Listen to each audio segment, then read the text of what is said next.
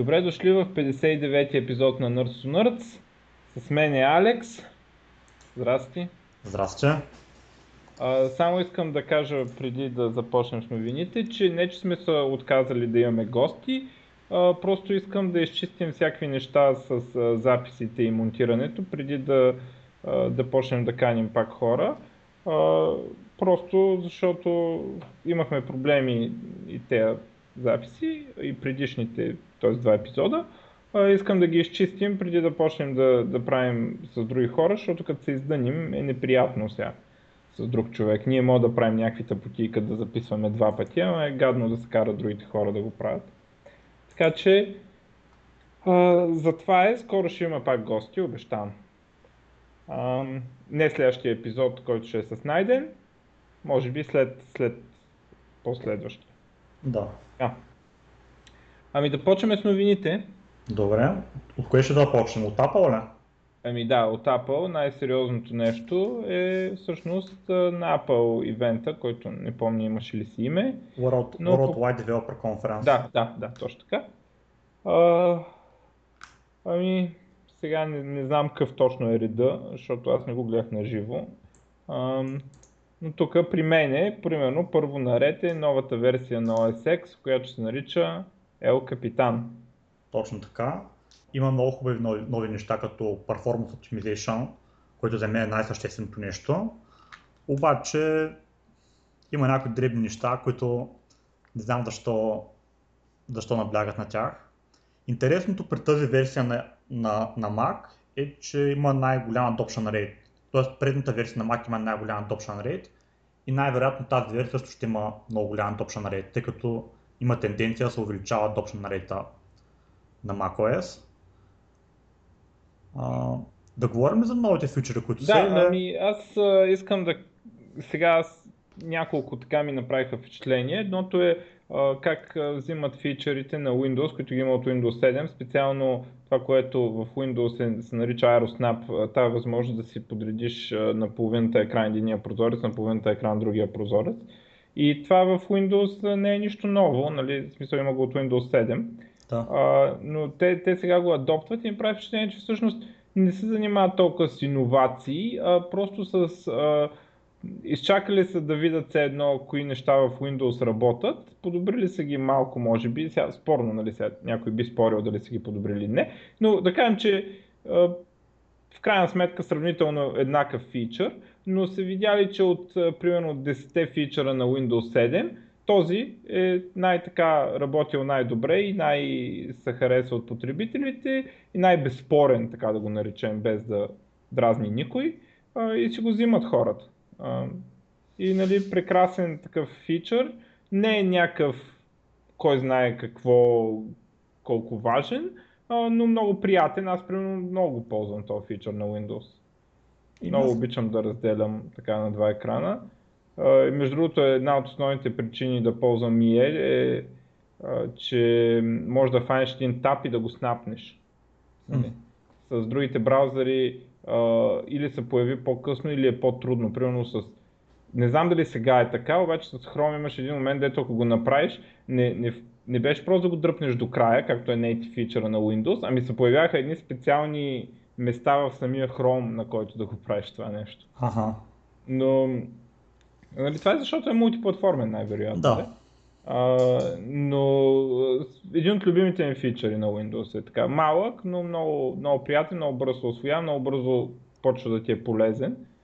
А, и ми прави впечатление, че и много ми харесва по принцип. Верно, забавят се така фичърите и не, не е най-голямата иновация, но прави операционната система полезна по един начин, дето не, не, не ти променя. Примерно в Windows има иновации, особено Windows 8 е много иновативен според мен, но е такава натрапчива иновация, която ти кара да си променяш начина, начина по който работиш радикално и това много хора ги вбесява. Включително и мен ме е вбесяло на моменти, когато някой от тези фичъри не работи толкова добре, колкото им се иска на дизайнерите му. Но в случая в Apple те просто изчакват, за да е проверено, че този фичър работи точно така и никой не дразни.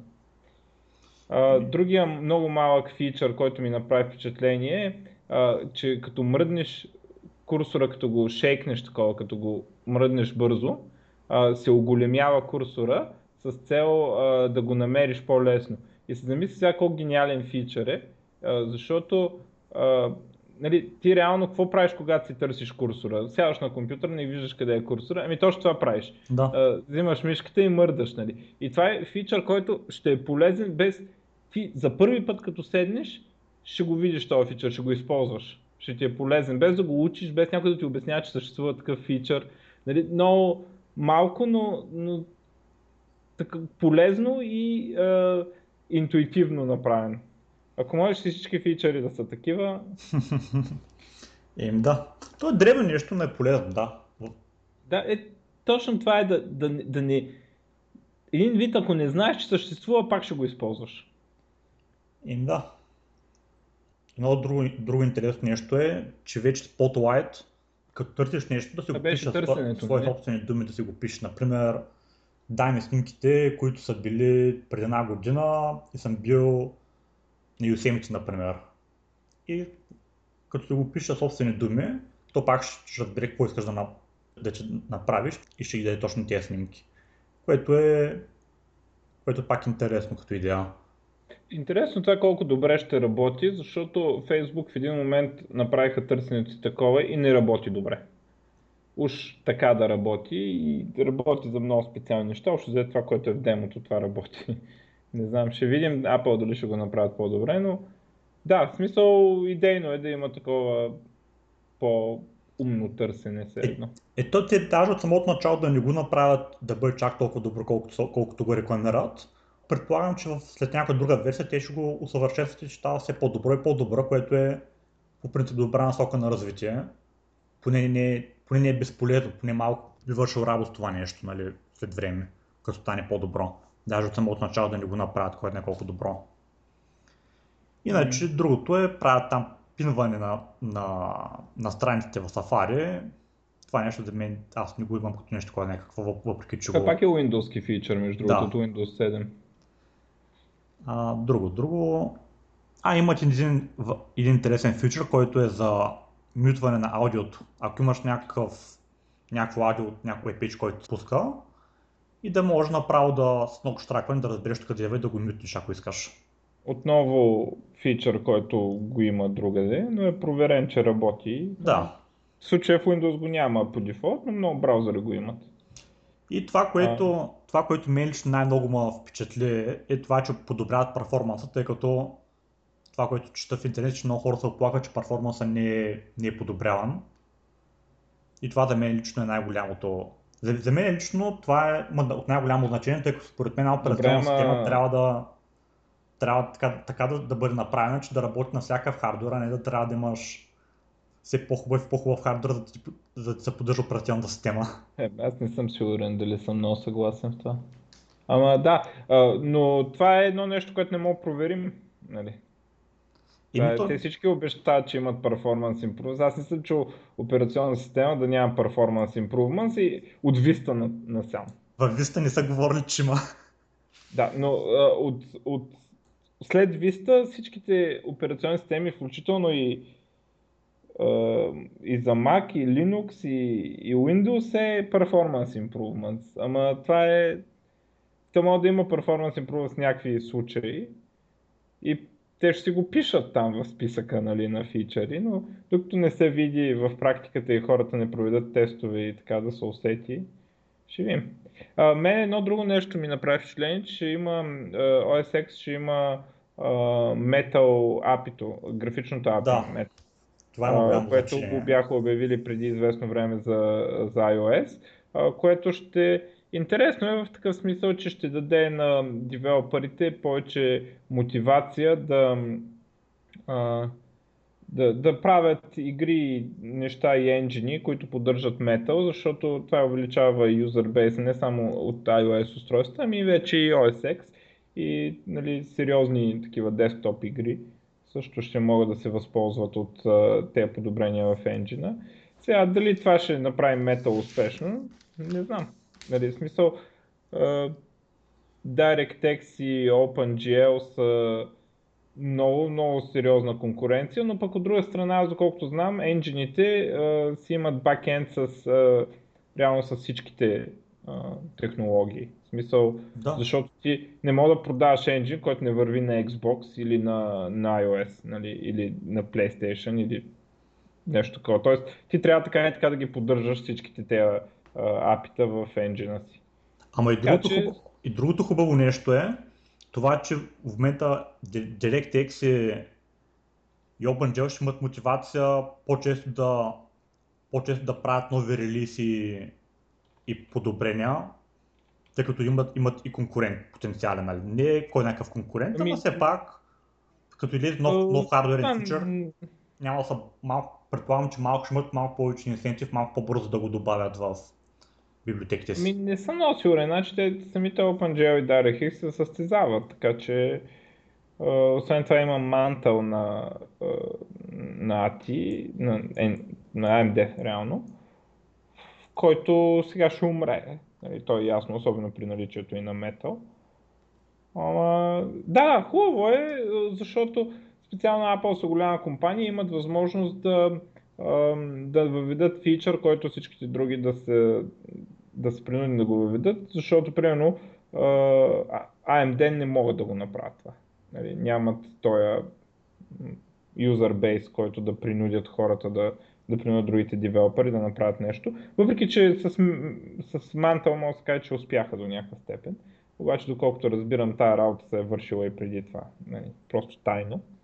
Ам, а, между другото, такъв пример за нещо такова, което са направили Apple е, че а, може би не знам колко хора знаят, ама Canvas, Web Canvas, а, Canvas елемента в Web, който се рисува, Да. е творение на Apple. Точно, точно в,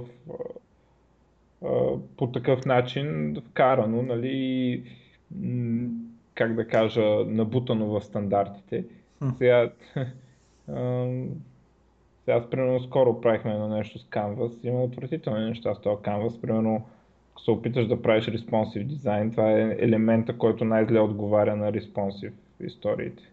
Нали? Но въпросът е, че Apple имат силата да, да пробутат нещо и, и сега имат и графично API, което ако утре измислят някакъв фичър на хардуера, могат да принудат всички други да а, реално да ги, да ги стигнат на същото ниво. Да. Добре, да минем нататъка, нататъка iOS 9. на Apple Maps, което до сега не работи. До сега Apple, Apple Maps работи само с, за, за кола, за walking и за... Май само за тези двете беше, ако не се лъжа, може да има още нещо. Но сега в края, най-накрая ще работи и за, из- използвайки публик транспорт. Ще можеш да ти кажеш нали, кой автобус да вземеш, къде до къде, къде ще трябва да провериш, какво после да вземеш. Което е добро. А, Swift 2 или за него после да говорим. Чакай за него после. Това Добре. е отделно от. Ами Добре, да почнем за iOS. Така, iOS а, а, горе-долу следва същия. То, в принцип, цялата им конференция е ам, така някакси може да се обобщи като а, догонване на фичъри на, на конкурентите по един доста културен начин, между другото. Доста така изпипан а, и ам, изчистен и може би по-добре от конкурентите в много случаи. Uh, но нямаше нещо, кой знае колко иновативно. Аз така с това впечатление останах за всичките неща, които обявиха практически. И iOS 9 не е изключение. За мен най-големия фичър на iOS 9 е мултитаскинга, който супер много наподобява този на Windows 8. Ти мислиш ли така? Ими, ти имаха до сега нещо, което наподобява мултитаскинг. Аз не виждам това какво ще бъде чак толкова с новото. Е, сплитскрин имаш, нали? До сега имало ли е? сплитскрин? Не е имало, обаче по принцип Mac юзерите се, се знаят, че имаш само един прозорец. Не знам колко е Ами, на, на функционално. таблет аз имам малко опит и на, на таблет се използва. В смисъл с Windows 8 такива тач устройства и на, на, на таблет е доста приятно. Естествено на телефон, то на телефон няма и да го има, аз доколкото разбрах. Да, те, те най-вече А, говориха за, за iPad, то за по-новите модели iPad. Да, а, само Air 2 ще го поддържа май. Да. Малко по-стари версии ще поддържат нещо подобно, но няма да бъде баш същото. Нещо такова разбрах аз. Явно хардуер ни, а, недо- недостатъчен хардуер, за да работи Точно така, приложение на време. но доста приятен фичър, отново взет от Windows, който те пак са си го направили, изчакали се да се види от Windows, кои са хубавите фичъри и са взели тях, както така, за да не занимават клиентите с глупости, както трябва да прави всяка компания според мен. И така, аз по принцип би ми харесало, ако имах Apple устройства, но аз нямам по други причини, но това може да се промени скоро, ще видим. Това Windows 10, колкото зле ми изглежда. Така, ам, а, други, други фичери. А, Siri ще има вече проактив режим, т.е. това ще е подобно на Google Now, дето а, без да го викаш ще ти дава акъл. Аз така го разбрах. И да. това е настигане на андроида и Cortana не е толкова нахална, въпреки че има някои такива фичъри. Но явно в тази посока настигат конкуренцията. Да, има и пише, че са подобрили също Siri там от към Recognition и от към функции. Уж по-добре би трябвало да работи. Ще го видим. Аз скоро научих, между другото, че сърча на Siri и таковата бил от Bing всъщност. Хм. Това ми беше малко така ново, но явно е, ми трябва да се обединя срещу Google, явно няма друг начин. Възможно е, понеже на Google има, има много строги terms of conditions за ползване на Google. Не можеш да го ползваш, ако направиш някаква програма, не можеш да направиш да работи Вярвай ми, Google, без да... terms and conditions за Apple не са същи, които са за нас. да. Смисъл, че да, там но явно те не искат, нали, просто считат, че Microsoft не са заплаха и считат, че е по-добре да се съюзат с тях и да дадат на тях. Да. Защото това, това има голямо значение, защото при търсачките алгоритъма е важен, но нещо горе-долу също толкова важно е колко хора ги употребяват, защото ти от това а, с всяко търсене си правиш търсачката по-добра. Реално. Те данни за това какво е търсено и след като е търсено кой резултат е използван, са много важни, за, за да има качествена търсачка. Ими, да. Те Microsoft почти си плащат вече, за да им ползват търсачката, така че... Ими да, а. ама е хубаво, да, хубаво, че се имат и че, и че те развиват все още, като ако те нямат, го остават още по-голям монопол. Още по-зле, да, да. За това QuickType нещо може ли да кажеш? Аз не можах много да разбера какво, ама сигурно, защото Ами... Някаква клавиатура, доколкото разбирам. Да, че го, ама не ми се стори доста впечатляващо. Говоря, като тя има подобрения на това, на, клави... на клавиатурата за iOS. Обаче, mm. че съм казал, мен това не ме впечатлява особено. Ами, друго нещо? А, Специално за iOS нямам други неща, но, но за Apple имам още доста неща. Добре, значи минаваме нататък. За мен, както казах, мултитаскинга на iPad е най- така сериозната промяна нали, и ново нещо. И смятам, че iPad юзерите много ще им хареса, защото мен много ми харесва на Windows. Така, друго? Ими, да продължаваме следващото нещо. Може да, да продължим. Да, да. Apple Pay, например. Apple Pay вече ще работи, ще работи от юли месец с още повече брандове. Много повече брандове ще използват Apple Pay, което е, което е добре. Това означава, че това ще се наложи като, като практика да си ползваш телефон за разплащане. От UK транспорта ще работи също с Apple Pay. Един вид, ако отидеш на метрото или в автобуса, само с телефона ще можеш да си плащаш билетчета. друго, друго. Um, гледам тук uh, NewsApp, който ще е нещо като Flipboard и това не е много интересно само по себе си, обаче е интересно, защото Apple като тръгнат да го наложат, uh, може да стане нещо. Uh, Apple Maps ще има вече Transit Directions, когато си офлайн май, доколкото разбирам аз, което е нали, нещо, дето почти може би ще ги направи използваеми. Ам... Новия часовник uh, WatchOS 2, т.е. не часовник, а uh, нова версия на операционната система за да. часовник. Да. Дават много повече достъп до, на, потреби, на, на девелоперите до хардвер, за разлика от преди. Да, аз доколкото разбрах, преди реално апликейшна ти рънва на телефона. Да, преди, преди на телефона се вършат калкулациите, пък това ти е само дисплея. Сега това нещо се променя, сега самият часовник ще може да върши калкулациите. То предполагам, да, то... зависи какви ще бъдат, да, ама... Да, да, естествено. Но те, доколкото разбирам, преди Apple-ските приложения са били благословените, деца са можели да ползват апито. Да. А, явно, предполагам, не са били готови с SDK-то. А, и не са били готови да го пуснат за външни девелопери, дето, защото там, когато го пуснеш за външни девелопер, трябва да ти е документирано, а, трябва да си а, преценил кои апита са security critical, нали, и до какво точно трябва да имаш достъп, докато ако си ги пускаш само за твоите апликейшени, ти просто знаеш, че няма да направиш беля, обаче когато го пускаш за third party developer, става съвсем друго. Um, да. Uh, така, следващото Apple Music, uh, което те наричат The Next Chapter in Music, uh, което доколкото разбираме стриминг сервис от Apple. Състезава с Spotify и такива. И честно казано, не, Значи, това нямаше да е изобщо интересно, ако не се казваше Apple компанията, която го пуска. Еми това, което е по-интересно в случая, какви договори ще включат с, с, с хората, които правят песни, ако успеят да се да направят повече музикални групи да, да съгласяват да си дават песните на, на Apple Music, това би било доста сериозен конкурент на, на Spotify. Отделно ще идва на всички iOS по дефалт, което пак е един плюс. Но за мен лично от най-голямо значение би било на това колко как успяват да привлекат нови, нови певци и групи.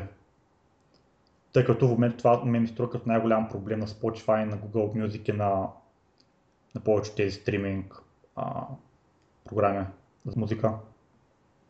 Тези много от песните, които искам да ги слушам, да ги слушам имам, имам subscription, обаче ги няма, понеже нещо не са договорили. Ти къде ги имаш subscription? С, за Google Music, обаче бях пробвал и Spotify и там беше същото. Аз имам Spotify и сега съм горе-долу доволен. В смисъл, доволен съм от subscription, не намирам всичко, прав си абсолютно и особено, особено с български изпълнители е доста, доста трудно, но има и други смисъл. Дали, група като Manowar има много албуми, дето липсват. Нали? Да не са някаква неизвестна група не че ми пука точно за мен, но нали, странно е. А, и, и случва ми се, да, и много ма дразни, че опцията да не са, да, да се вижда всички песни не беше пусната по дефолт. Има, има някакви много странни неща, като а, две песни в албума ги няма на Spotify. Нали? така. При мен е пък нещо много странно, друго стана. Бях си добавени песни на Рамштайн в един списък и на другия ден гледам списъка и тези песни изобщо ги няма. Търси ги наново и изобщо ги няма системата, изчезнали са. Явно, че нещо не са разбрали. Има драма някаква, да. Да. Ще видим, то там то пазар в момента се развива доста интензивно и мисля, че един път, когато нещата така се уталожат, че ще има много... В смисъл, ще има всичко, реално както може би iTunes нали, на времето, когато успях да се преборят и да, в един момент и Beatles се появиха в iTunes. Нали. Дето беше голямата драма, защо няма Beatles в iTunes. Да. Но в един момент нещата се поизчистиха, и, но сега е много нещата се въртат там и много драматично. Аз надявам, между другото, платените неща да победат рекламите, защото този subscription е смешен. С тези, е, е, това, е, това е голямата битка, която, с която аз така се надявам, тъй като това с тези реклами изобщо не мен ми харесва като бизнес модел и като начин по който хората свикват. Да, Виж така един да, вид. Това е една от основните причини Google да ги намирам за толкова отвратителна компания. Има и други, но и тая е много голяма. Абе, не знам, много е трудно да научиш хората да си плащат. И аз, между другото, гледам, когато ако ще ползвам нещо значителен брой пъти, примерно дори новинарски сайт, гледам да имам subscription, защото нали, това ги прави независими и това ме прави мен клиента. На Spotify, между другото, мога да препоръчам за хората. Има една, ако имате така повече хора, които искате да използвате, има една family Family опция, където прогресивно с всеки следващ член става по-ефтино и в един момент стигаш до 3 лея на месец, нещо такова, 4. Не знам колко е максималното, ако имаш примерно 6 човека или нещо от този. И стане някакво смешно, като там 3-4 лея на месец, което нали, що няма да ги платиш и ще слушаш реклами вместо това. Но да, има го проблема с липсващите песни. Те между другото на Apple и Apple Music има опции за, за Family Sharing. Mm. Тъй, че и това, това също най-вероятно ще бъде налично, като излезе Apple Music. Е, добре. А, на следващото да минем ли? За Apple ли? Да, ми то аз имам още едно само. Swift. Да, Swift. А, то всъщност аз фичъри или нещо друго не видях. Само видях, че е open source. И му опитват да го наложат. Да... да, един вид казва, че е open source, че вече може всеки да го ползва за както, както се реши. Ама аз това не мисля, че ще промени adoption rate на, на този език. И да, и аз не мисля. И между другото, аз не мога да разбера голямото подмокрене с това, че Swift ще стане open source. Същото нещо го имаше и когато C-Sharp uh, стана open source. Аз и тогава не мога да го разбера. Е, при C-Sharp има по-голямо значение, тъй като... Да, при C-Sharp има много по-голямо значение. Точно това, uh, защо? Защото C-Sharp може да бъде използван доста ефективно на сървъра. Да, и отделно, отделно има монопроект, който който изключително сега... много бенефитва от, от C-Sharp да. да бъде open source. Ама най- най-важното е защо Swift според мен не може да стане толкова голямо нещо, колкото C-Sharp. А, дали да не говорим, нали, че C-Sharp е по-малък, примерно от Java нали, и така нататък. А, но а, дори колкото и да е open source, значи Swift има една много особена характеристика, която не го прави подходяща за Enterprise Server Development и това е, че използва Reference Counting вместо Garbage Collection. Това според мен е език, който прави това. Абсолютно невъзможно да се наложи на сървъра в Enterprise Development, който е може би най-важният сегмент, който Android Android, ама най-важното, най-важният сегмент, който прави Java, най-популярният език в света, може би освен JavaScript, е а, точно сервер-сайт Enterprise Development. Там са, там са парите, скучно е, не говорим за това, но има много нужда от такъв софтуер и трябва някой да го разработи. И когато uh, Garbage Collector ти е Reference Counting и ти караш девелоперите, които в Enterprise Development не винаги са от най-високото ниво, нали? и когато системите са много сложни, разработват в продължение на uh, две десетилетия в някои случаи, нали? Uh, и са минали примерно 50 програмиста да мажат по тях, нали, като всеки трябва да променя нещо. Такова нещо да мислиш за това дали имаш цикъл в обектите е немислимо според мен. Това, не, това никога няма да проработи. С този референс каунтинг, където иначе правиш нали мемор или ако имаш цикъл в обектите. И трябва лично да, ръчно да го разплетеш, за да може да, да продължи да работи цялата работа. Тоест, аз не го виждам Swift като език за сървъра в този му вид, който е в момента. И така че това, че е open source, ми голяма работа. То най-големият проблем, който аз виждам в Swift е перформанс. Един език, който няма много добър перформанс. това ще го оправят. Това ще го оправят. И как? Еми въпрос на време. Ням, няма нищо в езика, което да го кара да има по-лош перформанс от Objective-C. Е, да, обаче в, в Java, например, ако сещаш предните старите версии на Java пред 10 години, те бяха с много лош перформанс, обаче новите версии на Java са много добър. Идеята от най-добрия бих казал. Да, обаче... Като изключим C++, нали? Е, е, да, то се е компилирано. Обаче въпросът е, че Въпросът е, че това нещо е, това за мен е много трудна работа. Това е най-трудната работа за правенето на, на език. То всеки може да се направи някакъв език, който да нещо подобно на да си направиш някакъв собствен синтакс, да, да направиш някакъв скрипт, който ти го интерпретира. То е лесната работа. Обаче това да бъде оптимизирано и това да, да, да ти направи хубав garbage collection, много хубаво да, да. да ти оптимизира в паметта всичкото. Да, но искам да припомня, че Apple са компания има този ресурс да го направи.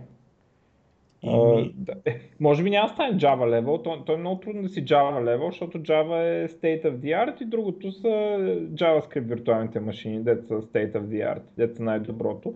И примерно обаче за Java виртуалната машина работят примерно 10 компании да я направят толкова добра и го работят с продължение не знам си колко години вече, десетилетия.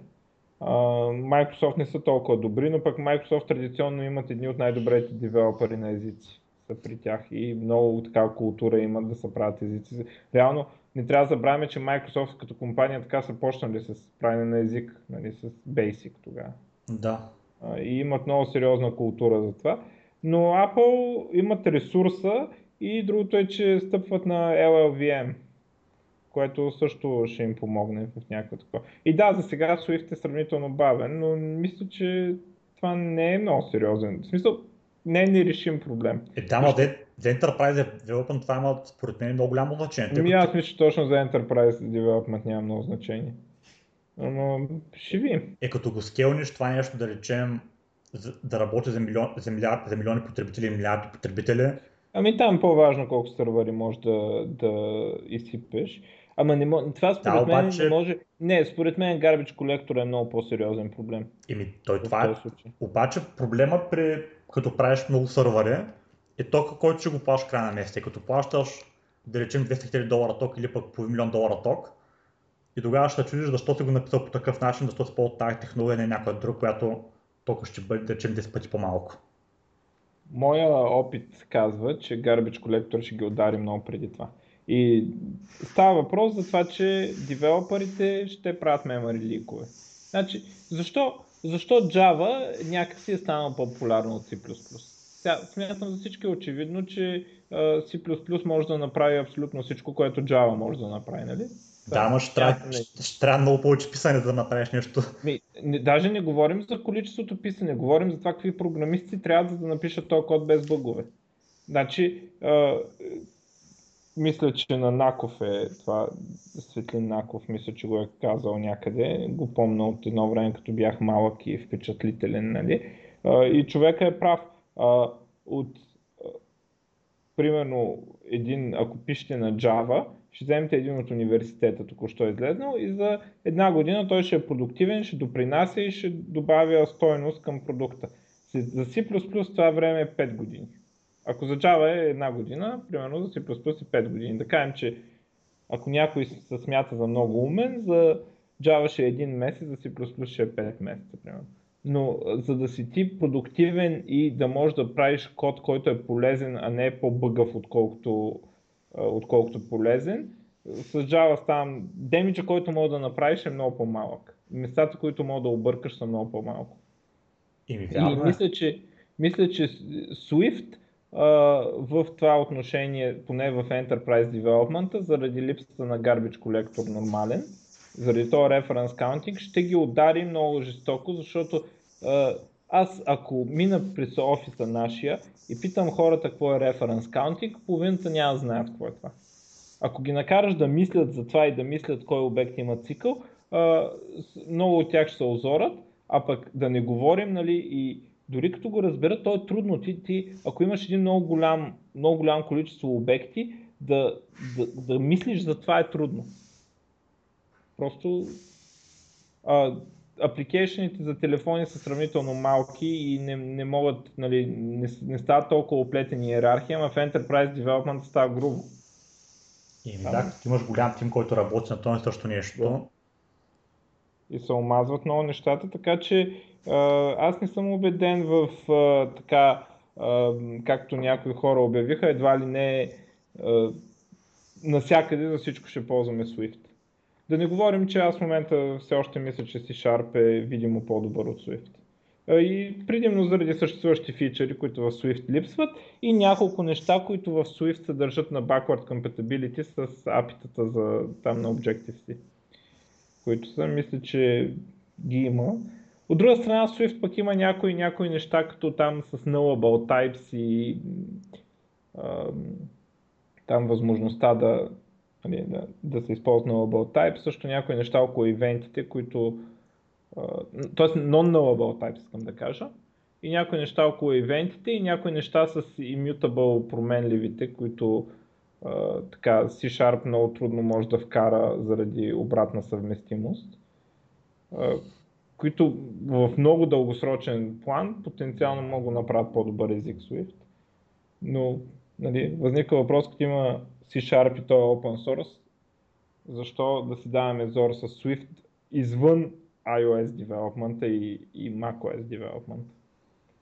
Ма, да, макар че ако се замислиш, защото ти даже за Mac development и за iOS development, ти пак може да ползваш Sharp, който... Да, да, може, но сега, когато Apple ти изплюят цялата документация на Swift, може би сега, когато беше Objective-C един от най-грозните езици на света и не само грозен, ами и на всичкото отгоре грозен по начин, който е различен от всичко друго. Защото и PHP е грозен, ама, ама поне прилича на другото, нали? Е, да, PHP си прилича много на, на повечето други стандартни езици. Като... Да, Objective-C е баси шока.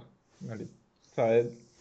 Плюсчето ти е private, не плюсчето ти беше public, минусът ти беше private ще се, това не го знаех, Оле ще се прекръста, честно. Някакви такива неща. Да. Трябва да запомниш. Swift е много човешки език. Swift си е... То, то, то, си личи си от 100 км, че супер много заема от C-Sharp. В смисъл, аз знам, че съм пристрастен, но в този случай даже мисля, че някъде го бях чел от авторите на езика, че C-Sharp е главното вдъхновение. В смисъл, в списъка от вдъхновения C-Sharp беше първото, нали? И после се изреждаха другите езици много такива пропъртита, ивенти, там всякакви ламди и type inference е много си шарпски.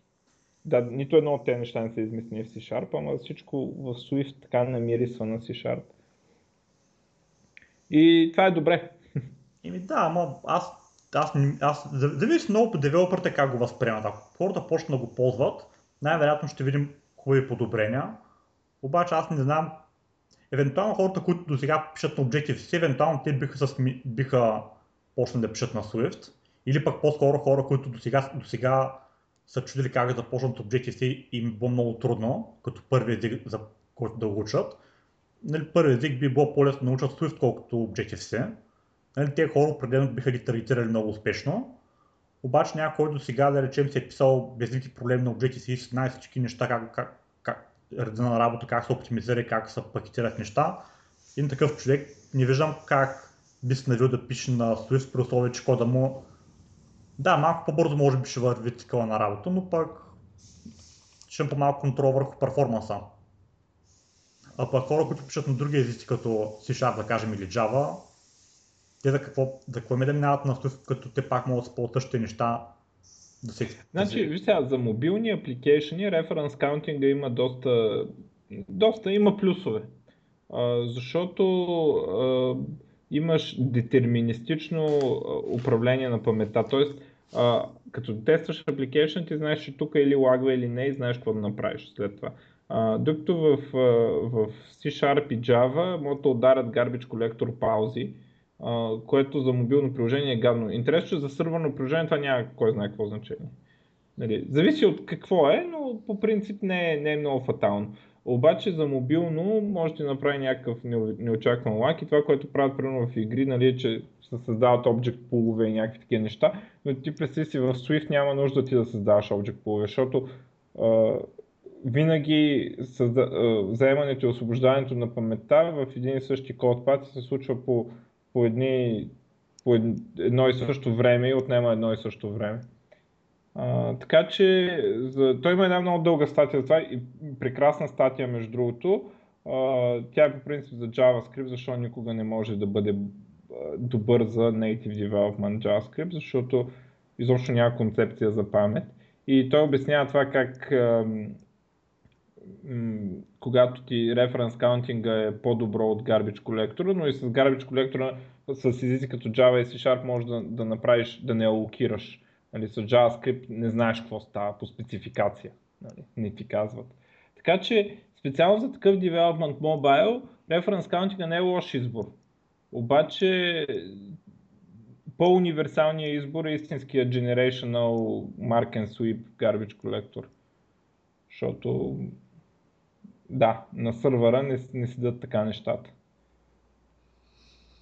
Ими, ще видим какво ще стане с Swift. А те между другото, нищо не, аз поне нищо не видях за Swift 2. Освен, че е open source. Никакви фичъри, нищо. Ими... Нали няма?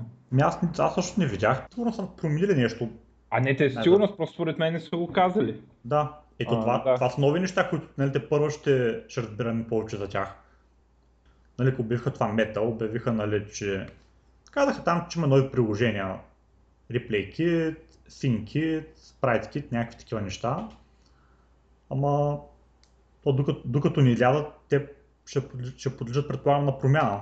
Както и Swift най-вероятно ще има неща, които ще променят докато ни... М. Ще видим. Е, Не знам. Абе, хубавото е, че мен ми харесва Swift като език и ако Microsoft успеят да усерат всичко и да няма работа за C-Sharp, съм на вид да пиша на Swift. Другите езици доста по-трудно ги приемам от Swift. Е, Java ми струва по-добра альтернатива, отколкото Swift. Ами, те, альтернатива за какво? Ако имах бизнес, сигурно ще я го сложа на Java, обаче като девелопер предпочитам да пиша Swift. Така. Честно казвам, не знам за това.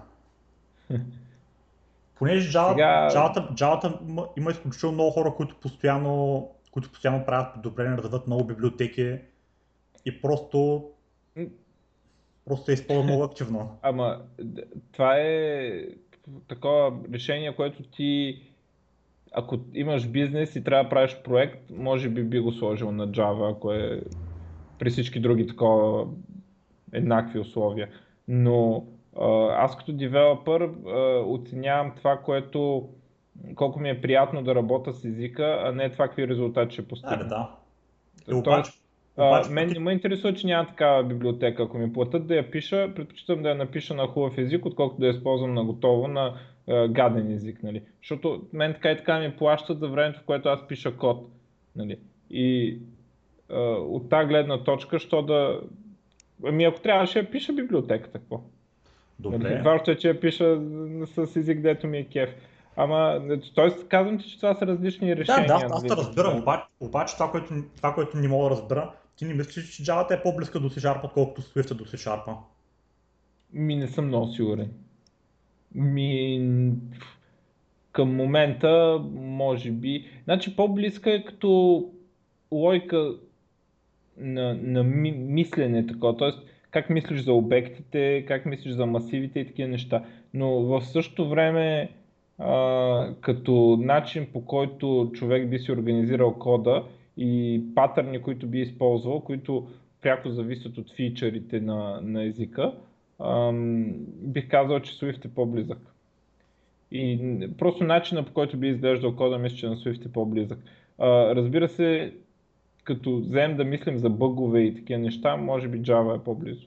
Ам, но както казваше там, не, не мога спомня откъде е цитата, но ам, мухабета е, че а, патърните са неща, които липсват в езика.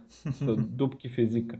И т.е. всеки път, когато ти се налага да използваш патърн и да се повтаря нещо, ам, това е а, нещо, което липсва в езика. Сега, той автор не защитаваше тезата, че винаги когато има патърн, те трябва да добавят фичър. Нали? Някои неща трябва да си останат патърни, защото иначе езика ще се омаже. Да. Но а, нали, това е това какви патърни използваш е а, един вид проявление на характера на език. И така на четене, аз на Swift не съм писал, но като чета какви фичъри има, си, си представям, че патърните, които се използват на Swift, ще са като те на C-Sharp. Тоест характера на езика ще е по-скоро като на C-Sharp, отколкото C-Sharp е като Java в, в наши дни, имам предвид. Говоря за такива инференси, property ивенти, immutability до някаква степен, nullable types, е такива истории. Да, да, разбирам това. Ими, Добре, да минем нататък. Или има ли нещо друго за Apple? а, ими друго, друго официално не. Единственото, което ми е много странно, че още от много година само още не са оправили а, договорите си с а, селфон провайдерите за тетеринг.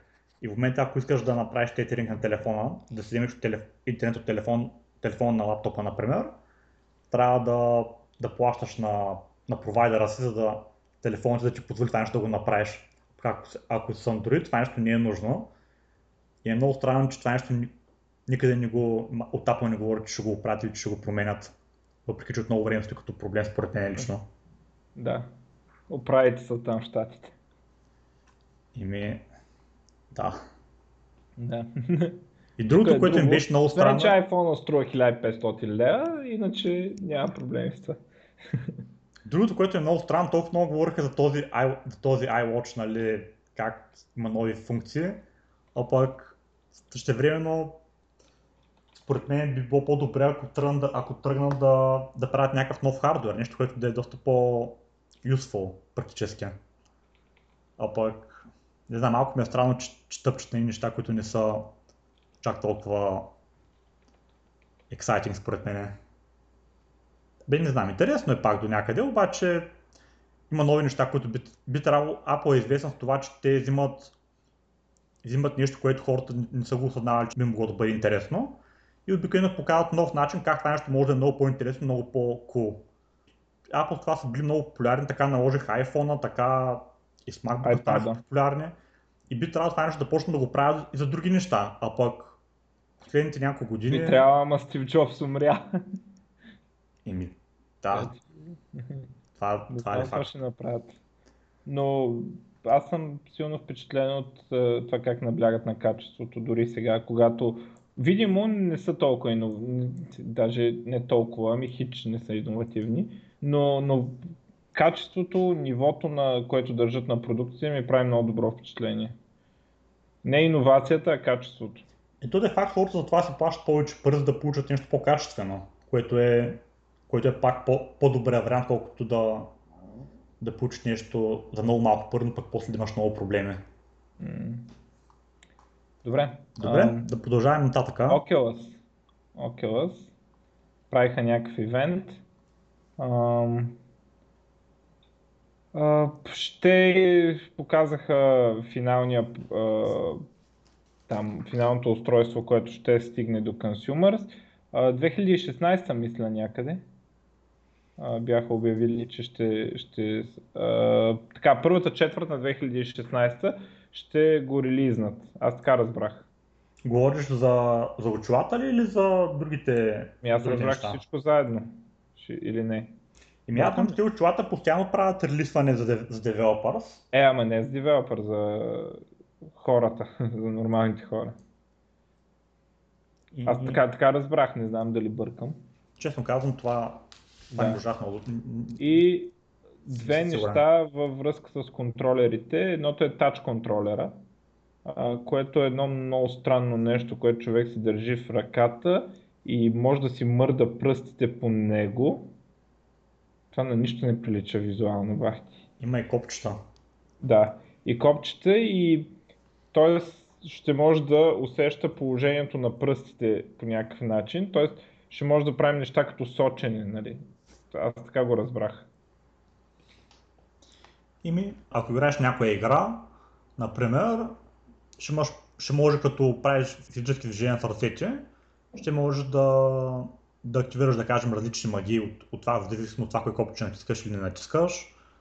И съответно дали да се телепортираш напред или назад, или пък един вид, един вид ще може не само да ги мършат тези теми, ще може да си избереш какво действие искаш да се извърши от ръката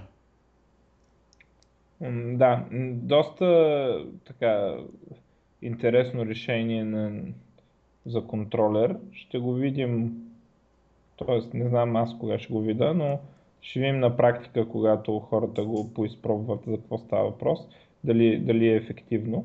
А, защото Oculus не, не, не вижда реално къде ти е тялото. Тоест само ти знае положението на главата реално погледнато, така че ам, му е необходимо допълнително устройство, което може би малко ще щупи и мършана, че Oculus не ти вижда ръцете реално, което мисля, че само на Valve устройство прави. Да, аз това, което, което, което съм, това, което разбрах, че на Valve устройството в момента най-много неща следи и една е и, съ- и съответно ако правиш някоя игра, която искаш да, да имаш повече инпут от човека, на Valve, от Valve ще имаш най-много инпут и ще може най... Изглежда, ще бъде най- най-обещаващо изглежда за момента. Да, на Valve устройството има камери отпред, припомням. И може да се ориентира в стаята и в, да види ръцете на човек. Така, другото интересно партньорство с Microsoft. и Oculus ще идва с Xbox One контролер. Ще има native support в Windows 10, което не знам какво точно означава, но очевидно ще е нещо като няма да си има инсталация на драйвер или допълнителен софтуер. Ми пускаш си Oculus на Windows 10 и той тръгва. И ще може да се вързва с Xbox One, въпреки че не можах да разбера какво точно означава това, но очевидно на Microsoft и самите Oculus, т.е. Facebook в случая, смятат да, да си партнират в това отношение, защото Microsoft няма да пускат собствено чисто VR решение за Xbox, докато конкурентите им от нали, Sony ще си правят тяхно устройство, нали, Morpheus, дет се нарича, и да кажем, ако мога да приемем Valve за конкуренция в същия сегмент, въпреки че те още Steam машина не са пуснали, но нали, ако ги броим за конкуренция, те си имат тяхното устройство и Microsoft нямат, но явно ще работят заедно. Да не забравяме, че Oculus все пак те си нямат конзола, нали, с която да се пробутват. И явно ще се съберат двете компании. Интересното е, че Windows явно е привилегирован, когато става въпрос за Oculus, защото минимални изисквания за Mac май няма обявени. Май скоро няма да идва за Mac, аз така като разбирам. И Първо ще е за Windows очевидно. Е да, за Mac да. аз не видях. Ще, ще получи Windows някакво преференциално така първо ще излезе за него в този смисъл. Ам, така че а, искам да отбележа, че HoloLens е значително по-различна технология. Нали, в смисъл, по-различен use case. Дали, HoloLens е в а, сегмента на Augmented Reality, а, отколкото виртуална реалност. Нали? Чиста виртуална реалност, а, Oculus Rift е там. И чиста виртуална реалност е по-далавера за игри. Докато Augmented Reality е по- по-скоро в, за апликейшени и всякакъв вид там от реалния живот някакви неща да се правят. Да, Друго има ли за тези? Ими, интересното ще бъде, ще правят, нов, ще правят нов Star Wars игра. Интересно ще бъде кой VR ще изберат. Обаче, много ми е любопитно да видим кое ще изберат. Понеже, според мен, е по-голямо значение тези другите разработчици, кой VR биха избрали. Съответно, аз предполагам, нали, те всички ще направят ексклюзив игри, които са си нали, игри само за Oculus или пък игри само за, за там за, за, за PS3 или пък, той за PS4 или пък игри само за, за Valve конзолата, обаче въпросът е, не ми е лично много любопитно тези, които, тези, които не, не са към ни, нито една от тези а, компании, какво биха избрали. И съответно много скоро ще разберем. Ами, не знам, аз може би повече от едно ще изберат. Ими... Аз не виждам, не, не мога да си представя как може да е толкова невъзможно да съпортне. Може, може, обаче въпросът е, че а, всяко устройство си има собствен, собствен таргет, неща, които, които е по-добро, отколкото другите устройства. Mm-hmm, Зависимо да. от това играта какво искаш да, да бъде, или пък, то нали, ти като правиш игра, ти ще прецениш нали, кой use case е най- най- най-добър за тебе. Обаче, в крайна сметка, може да има, едното устройство може да е много по-добро от другите в някои отношения, обаче ако use case му е някакъв много незначителен, значи няма да бъде успешно устройство. Mm-hmm. Или поне не чак толкова успешно, предполагам. Не знам, сега ще видим. Добре. Um, да минаваме ли нататък? Ими добре. Ами аз сега имам вече някакви такива по-малки новини. Може би най-значимата от тях е, че uh, Google ще си пуска, YouTube Gaming ще пускат, да. което е услуга, която цели да състезава с Twitch. Общо взето, стримвания, сърча в въпросния YouTube Gaming ще е контекстен за игри, т.е. Нали, ако напишеш нещо, ще търси игри с такива неща, не нали, да ни излезат някакви песни или някакви такива тъпоти. Аз тук всъщност не ми пука много за тази работа, дано не е успешно, защото Google не мога ги трая а Twitch ма кефът. А, но много ма на кефи твит, така, размяната на твитове. А, появява се твитъра на YouTube Gaming и пишат um, A new player has entered the game. При което Twitch им отговарят Welcome player to me on Google Plus капа. но аз направо той, който им поддържа Twitter пиара, трябва да получи повишение само за този твит. Защото едно, че наливката за Google+, другото, другото много елитната употреба на капа, което е меме, произлезнало на Twitch. И то си е, деца вика, самото използване на това меме е като реклама на Twitch. Нали, капа е лицето на един от девелоперите на Twitch, което е като, означава като майтап, нали, че ако, ако кажеш нещо и завърши с капа е, че са, че са ебаш. Нали. И те ги подиграват нали, за Google+. Ще видим дали ще успеят. Едно от силните им козове, така което виждам, е 60 FPS стриминг и съответно после видео, което доколкото знам го няма на Twitch. Ими, да, не знам. Google могат, могат, те могат да направят много хубава система, ама дали ще стане популярна, как ще налагат, това е че са други въпроси. Значи, то по принцип, когато си втори плеер тук, когато си, а, е, трябва да си много, много по-добър от първия. Не става да си малко по-добър.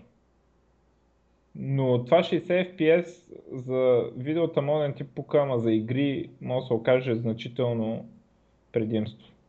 Абе, честно Но... казвам, това аз като съм играл игри на 30 на 60 не виждам разликата трябва доста да се държиш значи, да усетиш. Най- най-важното нещо, за, първо, зависи какви игри. Uh, first person shooter се усеща. Uh, второ, това, което се усеща много повече, отколкото uh, чистия FPS, е промяната на FPS. Ако 30 FPS константен, е по-добър от FPS а, между 30 и 60, който мърда непрекъснато. Нали? И обаче има голямо значение за мен, специално за first person shooter сега, ако играеш стратегия, няма много значение, наистина. Uh, third person шутерите са под въпрос. Дали на, на 30 или на 60 FPS. Но да я знам, в смисъл много от състезателните игри, специално шутъри, се стримат там Counter-Strike. За Counter-Strike е супер важно. Да, за шутъри наистина има значение. И ще видим тоя, това предимство как ще се отрази на, на състезанието там между двете компании. и най-така Важното е, че може би конкуренцията ще предизвика подобряване на двете услуги и аз очаквам едно от най-важните неща, които да предизвика е при разпределението на приходите от сабскрипшени и реклами между стримерите и услугата. Може би там ще има много развитие и много развитие на специално на, на моделите за монетаризация. Е, това е нещо да се промени, да, да малко повече се развита, не е само с реклами. Да, ми аз по принцип съм премиум сабскрайбър на някой канал в Twitch, предимно Стар Краски, а, но има някакви неща, които примерно малко скъп ми се виждаха сабскрипшените на някои от каналите и подозирам, че това е това е защото има сравнително малко сабскрайбъри. И ако може по някакъв начин да се увеличи бройката на сабскрайберите, може да падне средната цена по естествени пазарни да. начини. Не, не, че казвам на някой да си промени цените, нали? но самия пазар, ако, ако повече хора сабскрайбат, самия пазар ще е по-толерантен към по-низки цени за сабскрайбъри. Така че ще видим там как ще се развият нещата. Дано Twitch да спечелят, не понасяме Google. Но да кажем само, че това, въпреки че YouTube ще прави гейминг, това според мен пак е добър за Twitch, тъй като така Twitch стане по-популярен. Тъй като повече хора от сега, които не са били наясно нито с Twitch, нито с YouTube, има вероятност да, да разберат за Twitch, ако до сега не са го знаели. И е добре за гейминга при всички положения, за м- този тип хардкор и предимно състезателен гейминг, като а, състезателния гейминг е най-хардкор от хардкор гейминга. Нали, и състезателния гейминг е това, което е създал Twitch. Което аз много, само мога да ме радва, че дори гигант като Google са принудени да обърнат внимание на това нещо. Защото StarCraft е по-голям от Google. Еми, ще, ще видим. Като сме на гейминг, може да го кажем за нещо дребно, за Nintendo, не за следващата им конзола.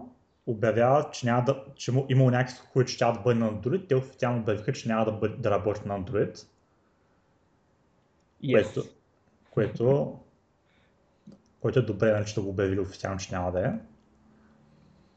Друго за гейминг имам още една новина от Blizzard. По принцип не бих я споменал, но тази според мен струва. Пускат нова игра, която не е нова версия на Hearthstone. Чакай, какво? Blizzard имат нова игра, която не е нова версия на Hearthstone. И каква е тази, каква е тази игра, с какво съм проспал? Е Heroes of the Storm. А, аха, аха, добре. Тоест официален релиз има на Heroes Да, of да, the да, Storm, официално вече го релиснаха. който, както... Да, то реално няма кой знае каква промяна, защото първо играта е безплатна. Тоест, ако преди сте били в бетата, сега просто си продължава всичко по-старому и пак и ви е безплатно. А, и другото, което е вече към края, а, дето те бета килове уж, уж правят бета, уж, уж не знам какво, дето вика, вика един агент, те бета килове само дето не ги остават по масите в заведението. Имаш толкова много. Аз между другото на, съм я цъкнал тази игра да не ми праща инвайт и получих 5 кия на мейла. И викам, добре, коя част не разбрахте? Искам за Legacy of the Void Beta Key, съм цъкнал отметката, на тази игра съм и махнал отметката и ви ми пращате за тази игра. Нали, за Legacy of the Void няма.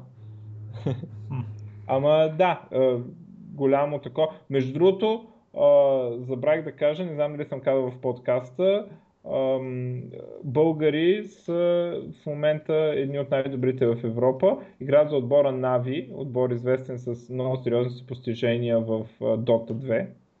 А, там от уния милиони са взимали. Ам, двамата българи, които са в отбор, бяха трима, но, но единия не знам поради какви причини вече не е в отбора. Са бивши StarCraft играчи, единия даже бих казал, че ми е приятел. Uh, и са много сериозни постижения, водят са един от трите най-добри отбора в Европа. В момента, доколкото разбрах от тях, uh, не е много ясно uh, кой регион е най-добрия на, на Heroes of the Storm. Това нещо ще се изясни може би на BlizzCon и да се надяваме, че нашите момчета ще се класират за там, защото за първи път, ако искаме, нали, ако не интересува сериозния гейминг, нали, има за кой да викаме. Имаме някакъв отбор на световно ниво и нали, не че искам да подценявам и Counter-Strike играчите, които са били през годините и всички други. Знам, че е много трудно в България да се поддържа такова ниво, но а, в момента за първи път от 10 години, откакто а, играеха Хикса и Биста, нали, съответно Warcraft и, и Starcraft, имаме реално някой българин, който би могъл да стане световен шампион в... Има абсолютно реални шансове да е световен шампион в дисциплината, която се състезава. И това да се надяваме, че ги видим, че успеят да се класират на Близкон. Отбора е двама българи, двама шведи и сега един французин. Има отбора по Heroes of the Storm. играят за Нави нали, което мисля, че трябва да е известно на много хора каква е, като организация. И те са истински прогеймери, в смисъл тези хора имат заплати, за да играят игри. Не, не им викаме прогеймери, защото са добри, а защото са професионални, нали? защото от това, това си изкарват, нали? Човека напусна работа ония ден, за да работи това. И дано супер много искам да такова. Играта изобщо има кефи. А че какво мислиш за бизнес модела? Ами, много добър според мен. Много доволен. Бизнес модел е да продават скинове, нали? Не, не съм... И скинове и герои. Да. Не съм пропуснал нищо. Да, също като на League of Legends. Такова, да, също като на League of Legends и на, и на Dota.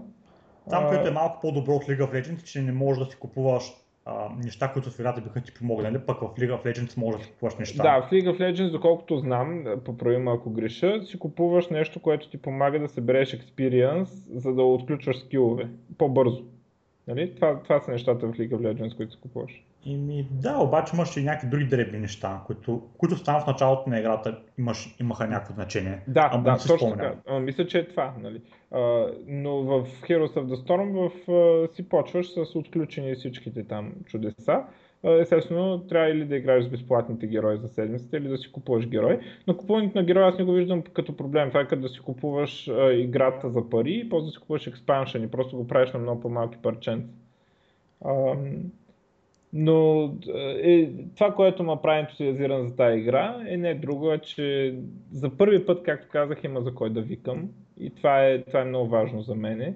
Нали, така да, да знам, че нали, те момчета играха StarCraft, не бяха много зле, ама през целия момент ти знаеш, че те се борят за това да минат на, на истинския световен турнир, нали, с всичките най-добри, се борят да минат първи, втори кръг. Нали.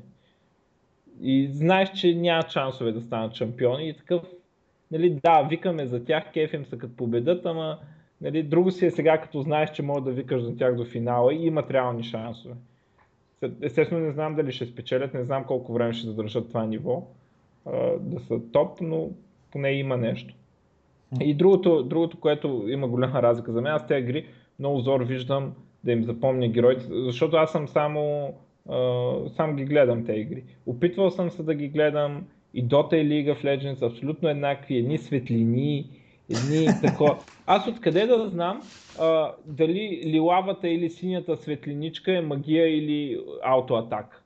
Нали? И се оказа, че едното прави стъни, мъни, не знам какво си друго, а другото било аутоатаката, дет нищо не прави.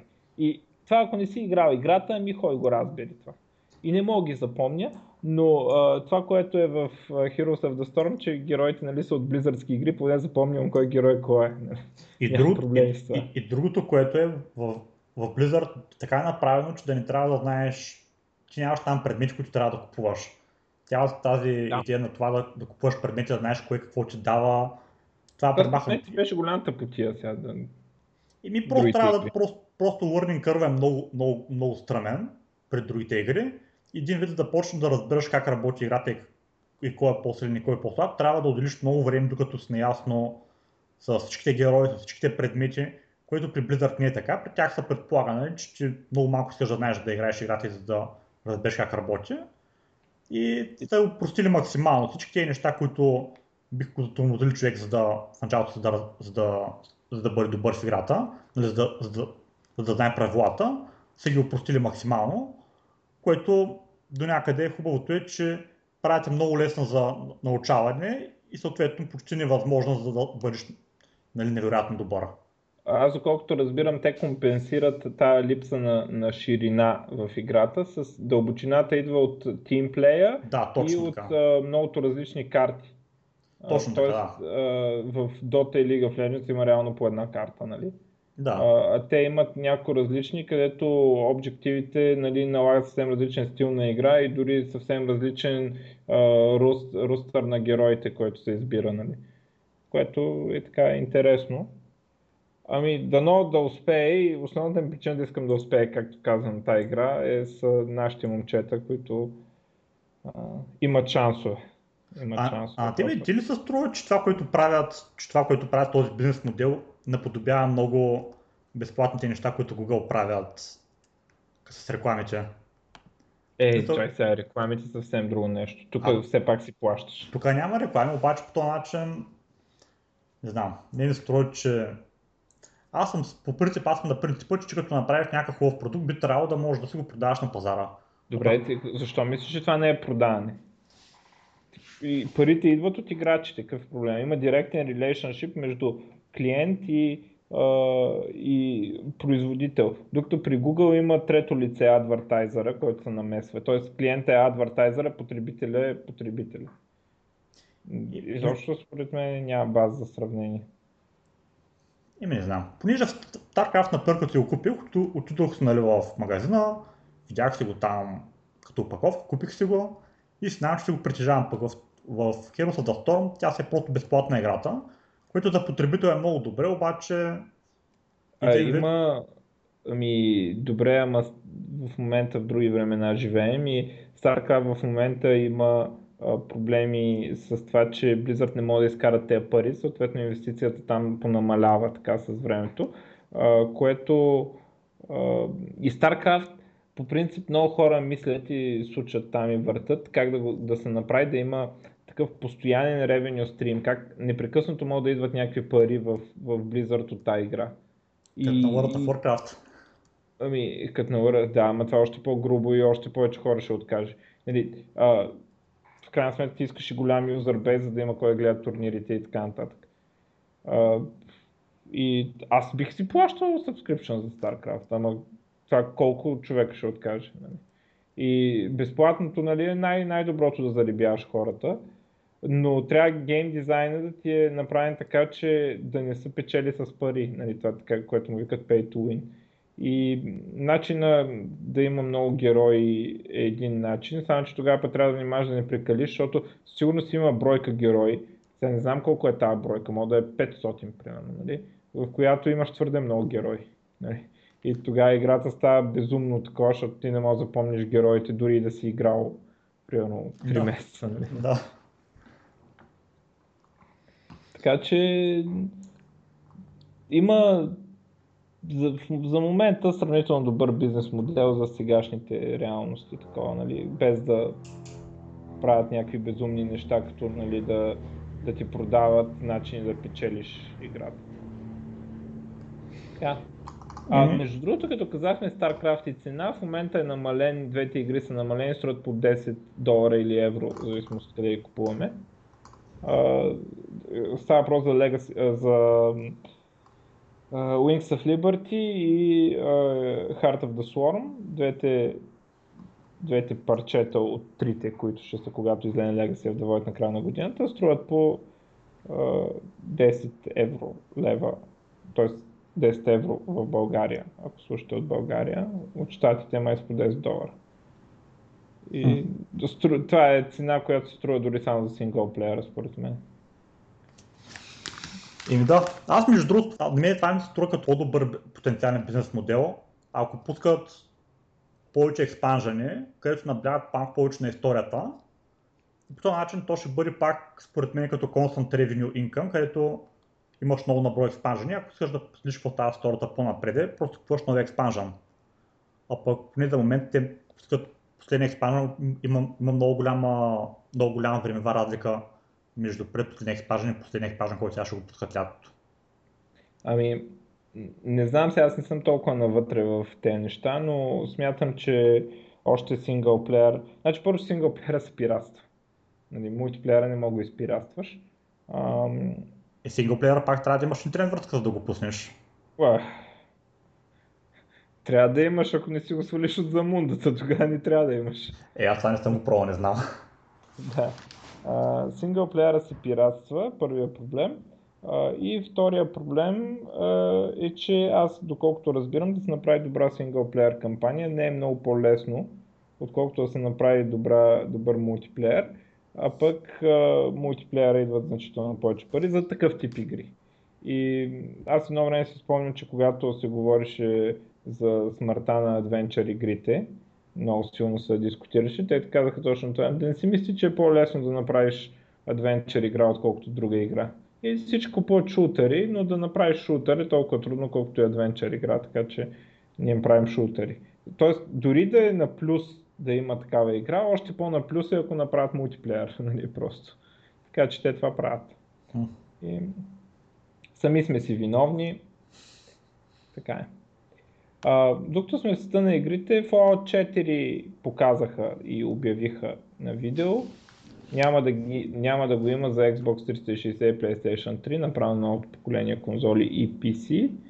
Uh, играта изглеждаше зарибяща, класически Fallout като такова, uh, леко грозничка, изглежда uh, енджина на Wolfenstein, на последния Wolfenstein се използва и така има прилики, малко дървено върват, особено кучето.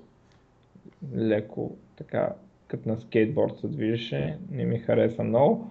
Но ние знаем, че Fallout не се играе заради графиката. И си е прилична, в смисъл не е някакво такова, просто не очакваш за игра, която ще излезе там, да знам, 2016-2017, може би, не знам кога е релиз дейта, да има така графика. Но иначе си е класически Fallout, интернет са хайпна, т.е. от това, което показаха. Не... Но Fallout. Да. Еми ще видим. Да, нямаме кой знае какво да кажем, освен Fallout.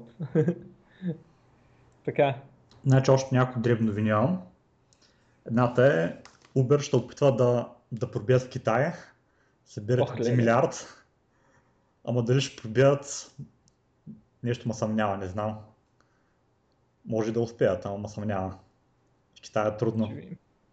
Е, там платежоспособността е малък проблем, пък Uber, аз доколкото разбираме за по-платежоспособни хора. И в Америка Айде да, да идват в Асеновград те Uber. Какво са такова? А... Е, в, в, Америка те са, в Америка те са най-изгоден начин за транспортиране. Поне в това, това, което аз съм видял. Ако вземеш тук на такси, ще струва, да кажем, от, от, от същото разстояние около 60 долара и 50 долара, а пък супер, че 10 долара.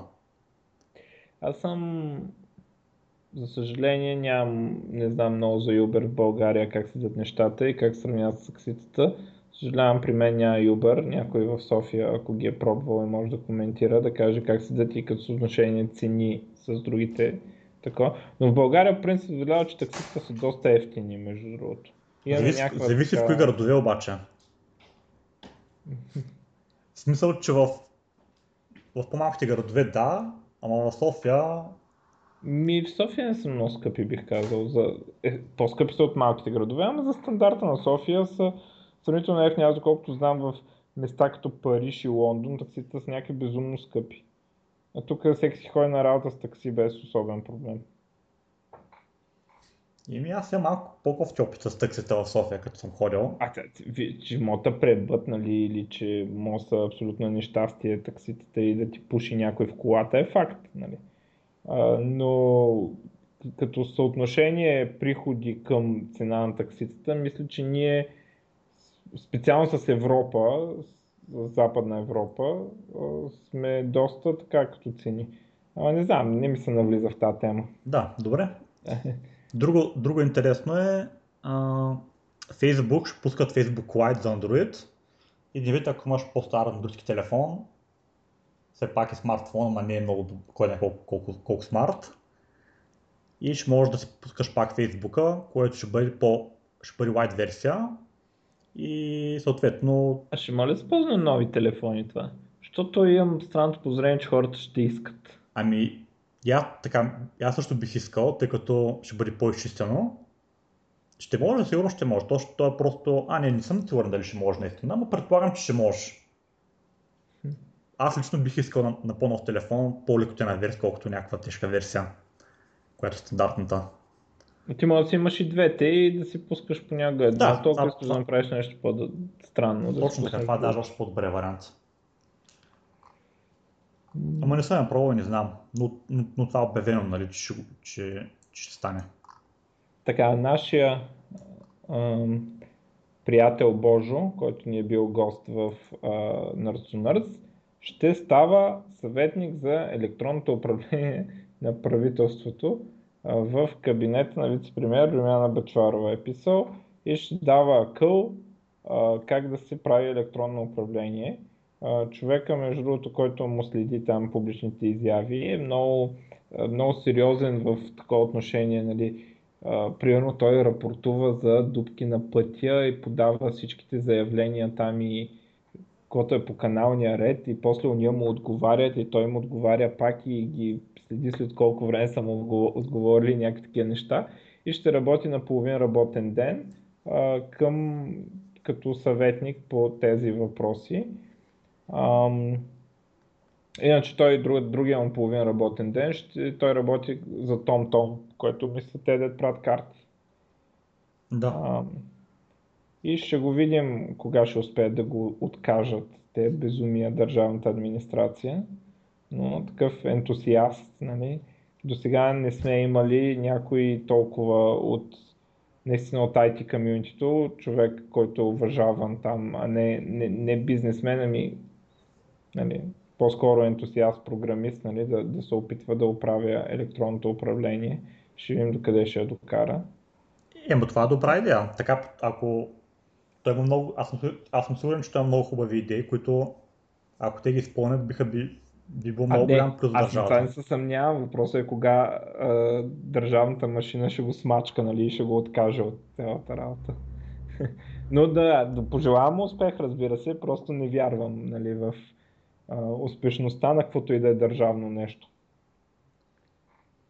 Ими, ще видим. Все пак има много хора в администрацията, които не искат администрацията да се намалява в България. Тъй, че има много хора, които са против това да са да стане по-електронно правителство.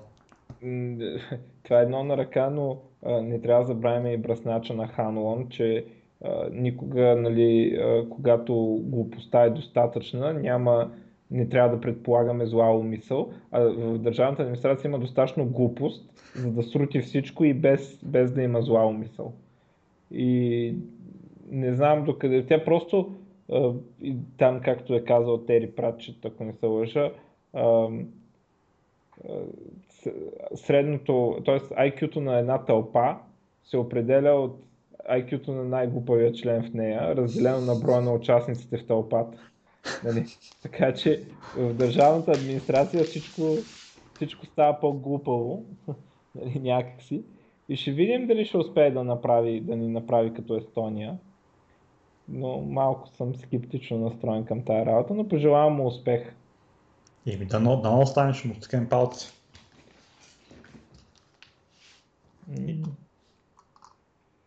Следващата малка новина, SSH идва в Windows като сървър и като клиент през PowerShell. предполагам, за, значи, за клиент не е имало проблем до сега на Windows, но си е друго да може и Windows да ти отговаря, без да инсталираш Sigwin ли трябва да се инсталира сега? Да. Да. А, така че предполагам хората, които администрират сървъри и подобни неща и особено свикнали с Linux сървъри, им са набутали два Windows сървъра и те ги мразят страстно, нали? А, сигурно ще, ще им хареса това. А, следващото такова.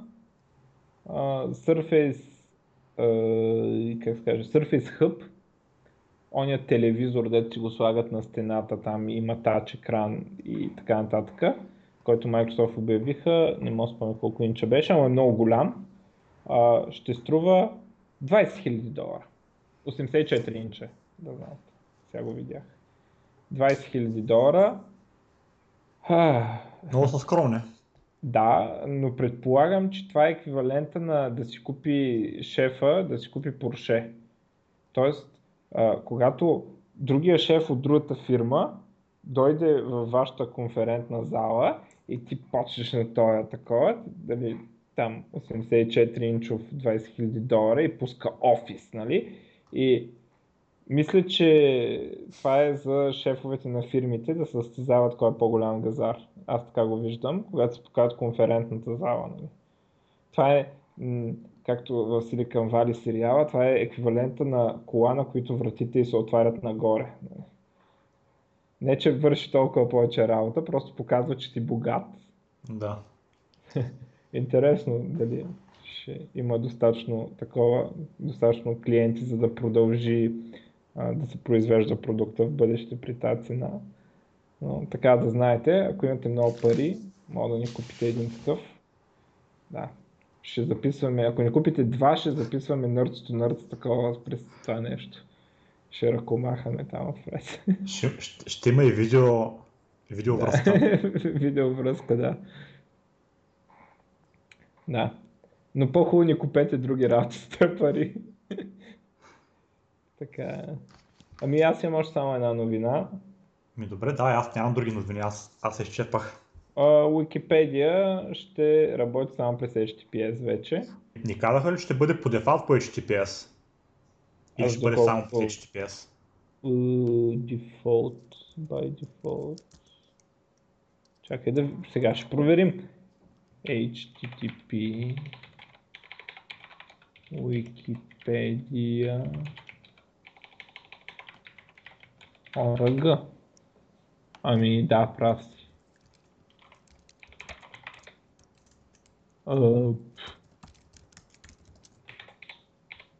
Да. а, редиректва си ме, бе? Ми, при мен ми го показва пак, че, че не е HTTPS. Ами аз като отв... сега редиректвам, не знам какво значи това. Като отворя статия на HTTP, ма редиректва към HTTPS. А, гла... главната страница, тази дето е сърча на нея, се отвори по HTTP. Но когато отворих статия, ме редиректна към да, да, да, да, да, да, така и при мен е така. Еми добре. Това е много добре. Право на Википедия, така трябва да е всичко. Нърс не е така, защото ни не се плаща сертификат и реално IP на хостинга, май. да да са. Така. Dedicated IP, айде да, не, да използвам Ще по-точната видим, това, това може да промени в скоро време. Те нали от, нали от модела ще да пускат нещо подобно на не, не SSL за нещо подобно на HTTPS, което да бъде безплатно. Да, но това е, сигурността е по-ниска от на, на HTTPS, аз доколкото го разбрах това нещо. Ма, ще видим. И то като има Public Private Key, като има Central Authority за сертификатите, то това са най-важните неща, за да... А пък вече, нали, сега дали дали ще бъдат чак толкова добре монит- монитор, мониторвани, нали, кои, кои сертификати са, нали, кой, кой, кой си върши добра работа или не, да не знам. Но ще видим, ще видим какво ще стане с, с то. Дано по-секюр е по-добре да в бъдеще. Да, колкото и да е условно тая работа. Ами това е. Друго имаме ли за тази седмица? Аз нямам друго, това е, това е при мен. две седмици. Добре, ами стига толкова. И ще се видим там след примерно две седмици. Айде до скоро тогава. Чуване. До чуване.